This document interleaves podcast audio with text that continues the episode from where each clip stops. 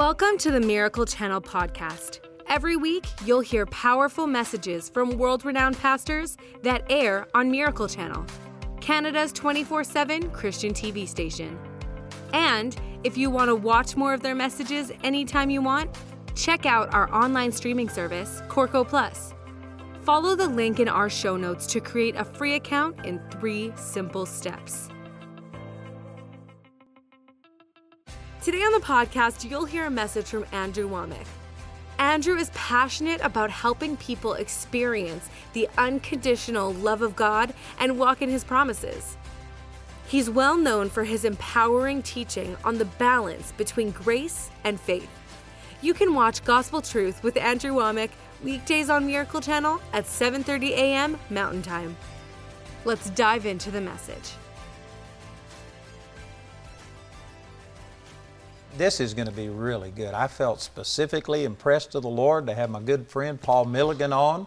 Paul Milligan is the CEO of our ministry. He's been on my board for probably what 15, 15 years. years. We've known each other or known of each other for decades.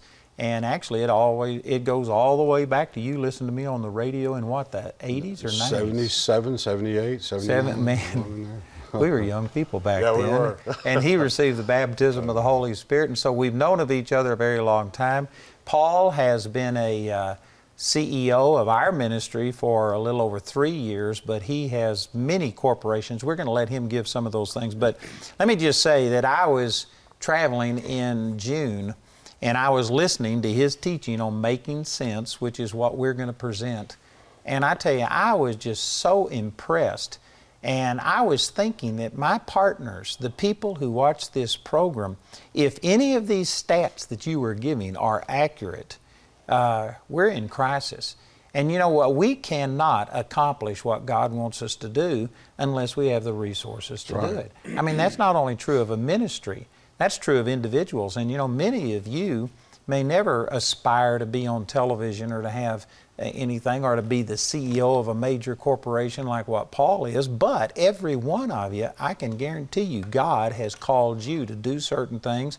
And also, there are many of you that are gifted with the gift of giving, but in order for you to fulfill your ministry, you've got to prosper. And uh, so, anyway, I know I'm taking a little bit of long time introducing this, but Paul's the one that's going to talk the most of the time during these deals. Let me just go to some of these stats that Paul gave me that 71% of Americans live paycheck to paycheck, up from 69% last year. And out of these people who are living paycheck to paycheck, uh, 20% of them make more than 100,000 a year. Three out of five, which is what, 60%, make over 60,000 a year, and yet they're still living from paycheck to paycheck. So the problem isn't money. The problem is the way they steward That's their right. money. Exactly. And so this is the reason. Man, when I heard this stat, I was praying about it and I said, if this is accurate, which you, how, how did you get these stats? I got it from research on the internet and I, I cross checked it. I couldn't believe it when I first saw it.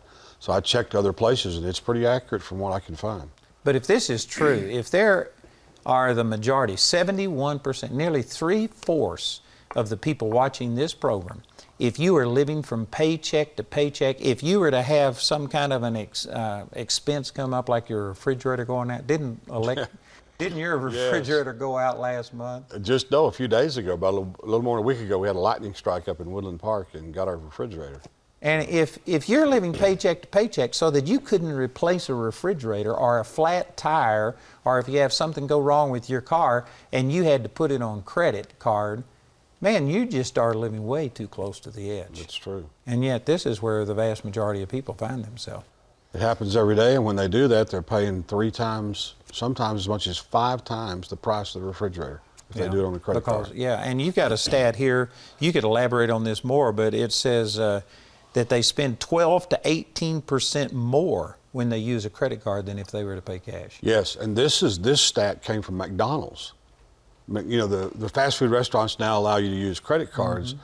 And they, you know, these fast food restaurants love this because when you go in there and use credit cards instead of cash, you're going to spend 12 to 18 percent more. Because you know why that is, Andrew? It's because people don't think of a credit card. They think they don't think it's cash. Yeah, they think I don't have to pay for right, this. Right, exactly. Yeah. You do. you do. It says that they, their transactions rose from 450 average to seven dollars once a person used a credit card, which that's a significant increase. That's a 50% increase. It is. You're just giving your wealth to McDonald's. That's what you're doing. And I can guarantee you, Paul, that a lot of the people watching this program, their lifestyle, they couldn't live without a credit card. It's true.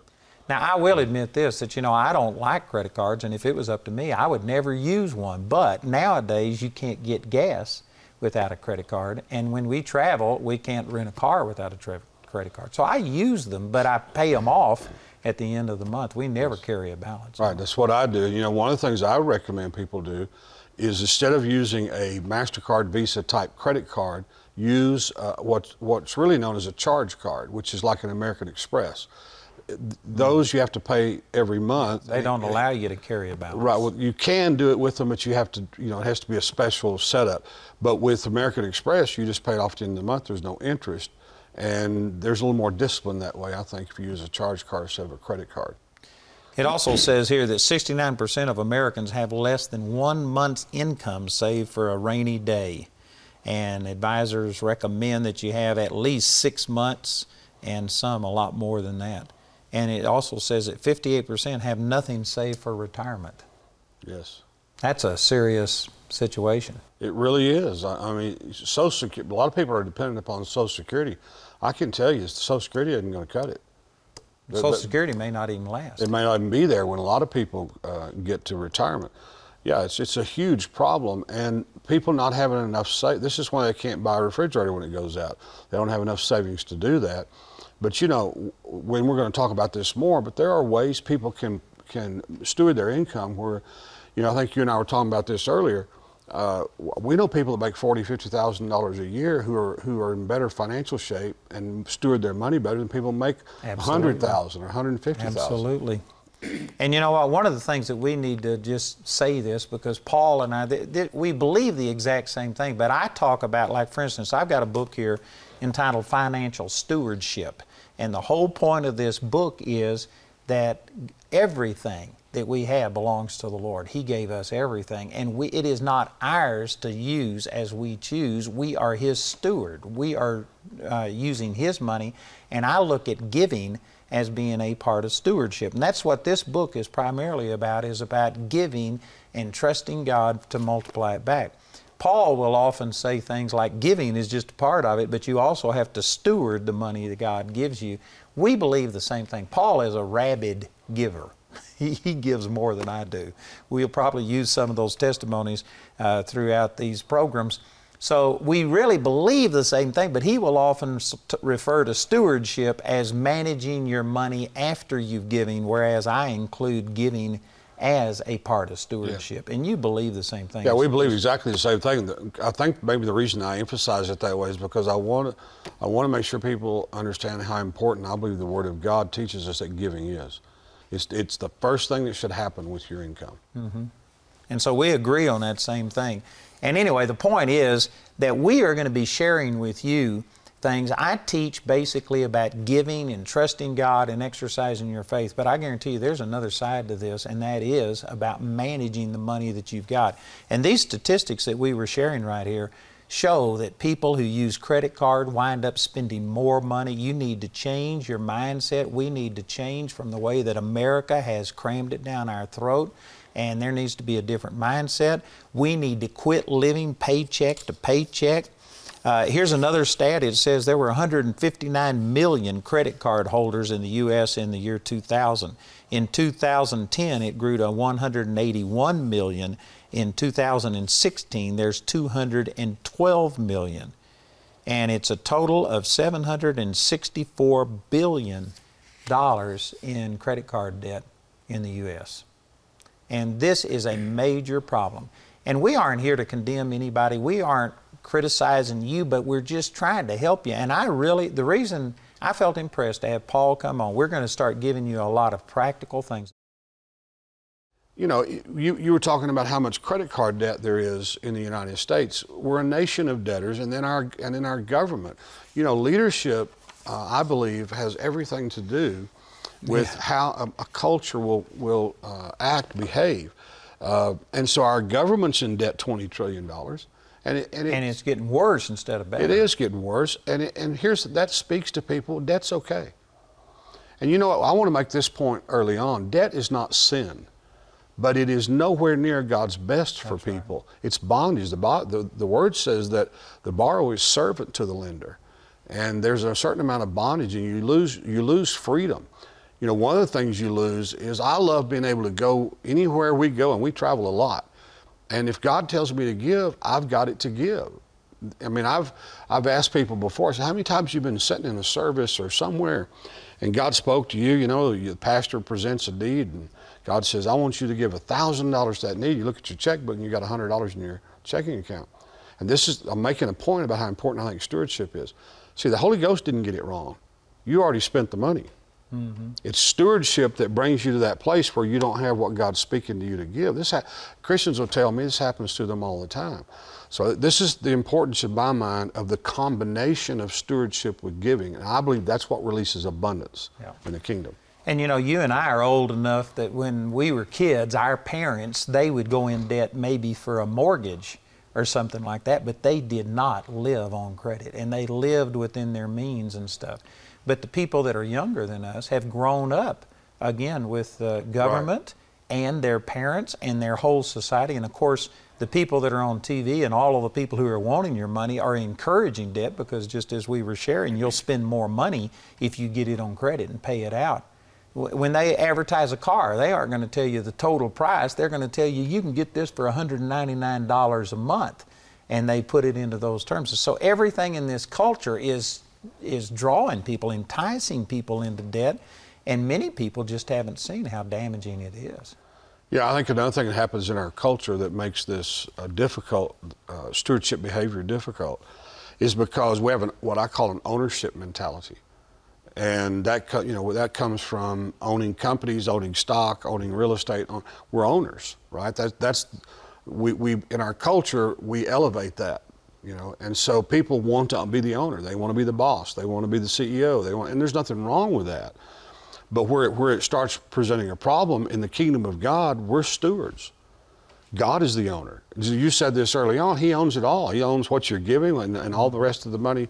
You know, if you, you know, in the parable where, where, um, where, where Jesus is talking about the man left, went to a far country and left his steward in charge. And when he came back, he didn't come back and ask the steward, What'd you do with 10% of what I left you? He wanted to know what he did with 100%. Yeah, I would suspect that probably even a majority of the people watching this program will think of stewardship as being I gave 10% and the 90% is mine to do with what I want to. And what you're saying is that it's 100% God and we are accountable to the Lord for how we use the resources. I believe we are. I believe 2 Corinthians chapter 9 talks about the fact that, that God gives us both seed and bread, both money to give and then what mm-hmm. we're to use. But you can't determine that outside of a relationship with Jesus. That does that doesn't happen any other way. And, and that's what I believe the Word teaches us that God wants a personal relationship so He can speak to you about every dime of your money, where it should go and what you should do with it. Well, that's a radical concept to a lot of the people watching this program. And we're going to get a lot more into this. Before we get too far into this, I need you, Paul, to give a little bit of background about why you can speak on finances. And we aren't bragging on you, but we're bragging on Jesus. And what gives you, I mean, what experience do you have? Why should people value your opinion about Well, I think, first of all, I have the experience of being poor. Uh, my, my mom and dad uh, were hardworking people, and, and we, we were fine. We did okay. But my dad come, he came out of a family of 10 children. And he grew up during the Depression uh, as a teenager, and then he was drafted into World War II. He, I think I told you one time he told me, he said, you know, the first 21 years of my life, uh, the world was either trying to starve me to death or kill me in the war. Yeah, and that kind of changes your mindset. It, it, it's my yeah, and he had a he had a security mindset, and he my dad was just, I mean, he just constantly, and I have three brothers, man, he he was uh, constantly teaching us how to work work in his mind the way you escaped poverty was you worked your way out of it and, and there was a lot of wisdom in that Okay, that was conventional wisdom at the time. And so my dad had a security mindset, you know, and, and but that when I got to when I got to the point where I was really beginning to hear from God and, and spend time in the Word, I didn't really see that in the Word. What I saw in the Word was not financial security, but financial freedom. Financial security is more about me, my, four, and no more. Financial freedom looks outward. Financial mm-hmm. security looks inward. In other words, it's like uh, Matthew 6:33, you seek first the kingdom of God and His righteousness, and then God takes care of your security. You really are a steward reaching out here and accomplishing what God wants. You know, this is a great point you're making, Andrew, about Matthew 6:33. Now, sometimes I get accused of messing with people's good doctrine when I say this, but the tr- what I what I read in the Word is that we don't need to pursue uh, a job or wealth to meet our needs. Our needs are met by seeking first the kingdom of God and His righteousness. That's, that's Matthew 6.33. Ephesians says that we should have a job so that we have to give. Now, that messes with people's minds. My job's supposed to meet my needs. That's not what the Word says. Mm-hmm. The Word says seeking first the kingdom of God meets your needs. And you know, I've got a personal testimony, you do too, and I want you to share some of these things. But in this ministry, man, I have sought God. I have not had good business principles, as Paul can tell you. He's now the CEO of our ministry, and I terrorized Paul. So, uh, he came to me one day and he and we got to do something, and I said, "Are we broke yet?" And he says, We got 12 hours of capital left. And I said, Well, we got 12 hours. What are you worrying about? We aren't behind. Uh, and so, anyway, I'm telling you that I am not the greatest businessman, but I have sought first the kingdom of God, and because of that, God has blessed me. And like last year, it was what, 60 uh, something million dollars, our income worldwide, 63 million. And, a half, yeah.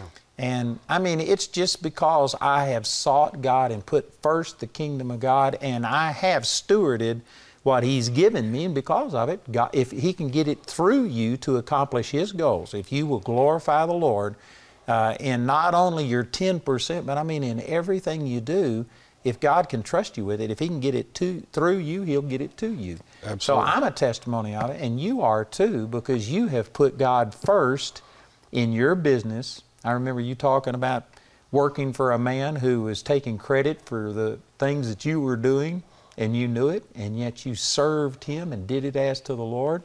And so you put first the kingdom of God, and God's promoted you. So, how many companies have you started? What? Well, we've actually owned or started 16 corporations in since 1989. Um, today, we're we're we're down to basically five, and as you know, I'm working right now. The largest company that I started in 1989, we're merging it with a much larger public company, and we're going to go public in September. So that's a real blessing. So this is multi-million dollar yeah. business. Now this is a, this is a, a, big deal. It's it's where you you do an initial public offering on on uh, Wall Street, if you will. That we're doing it on the Nasdaq instead of the New York Stock Exchange. But um, that's it's a culmination of uh, almost 30 years with with global global technical service, and then uh, we still own Solaris Healthcare which is a group of three companies, and they're just doing. God's just blessing them. We just opened here in Colorado Springs. Now you have actually turned these companies over to your son-in-law and your son. Yes. But you still are on the board. You still. Right. I'm on the board of directors, and uh, and uh, my son runs the Solaris Healthcare Company. My son-in-law runs global. And you're busier running AWM than you've ever been running these big corporations. Yes. Yes, a, well, AWM is a big corporation, and it's it's challenging. I mean, we have so much activity going on every day. I mean, we're doing things all over the world, and it's just challenging. Paul told me one time. I, I was saying, "What's the difference?" And and but you were managing like four or five projects at a time, and you worked in the aerospace right. industry. You helped develop some of the fighter jets and you know, just all kinds of things. So they were huge projects, but it was four or five projects at a time, and we may have what, 60 going. Yeah, that would be a good day. yeah. I think I think we here I checked two or three weeks ago. We had like 85 separate projects going in Smartsheet. It's the way we manage it, something called Smartsheet, yeah. and I and we were up to 85 projects. So it's a it, it's a busy organization. And so how what's the uh, yearly income of some of these corporations that you got? I'm just saying uh, this so that people will recognize that you know what you're talking right about. Right now, pro- close to 200 million. And that's in one or both of these. That's all. All of your corporations. And so, anyway, Paul has put these things to practice. And I remember when we were at Creflo's, you were talking about how you treat your employees and stuff like this. And I mean, he has put in godly principles that a lot of the uh, larger corporations probably would not have put into practice. But you are doing what you what God has led you to do, and because of it, because you put first the kingdom of God, God has prospered these businesses. Yeah, tremendously. You know, I, one of the things I did that's that's rarely done in the corporate world, or I don't know it if it is, but in 1992, you know the story where I almost went bankrupt. Yeah, that's a great story. And so when I came out of that, one, one of the things I, I just sought the Lord and I said, God, I don't know how to do this. If, if I don't hear from you and you don't teach me how to do this, I, I can see from here I'm not going to be successful. And, one, and many things happen, but the Lord told me to do something that I think has made a tremendous amount of difference. What I decided to do was to give the greater portion of the profit from the companies to the employees rather than take it myself.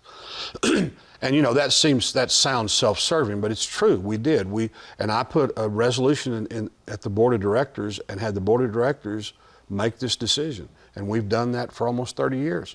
And so as a result, we've got some very prosperous uh, employees, the, especially in, in the executive. So it's not just the bottom line. It's not just get as much money as you can. What you're doing is stewarding according to what God is leading you to do, and God has prospered you. Yes, He has. You know, I see the, I see you do the same thing, and here and here's what I mean.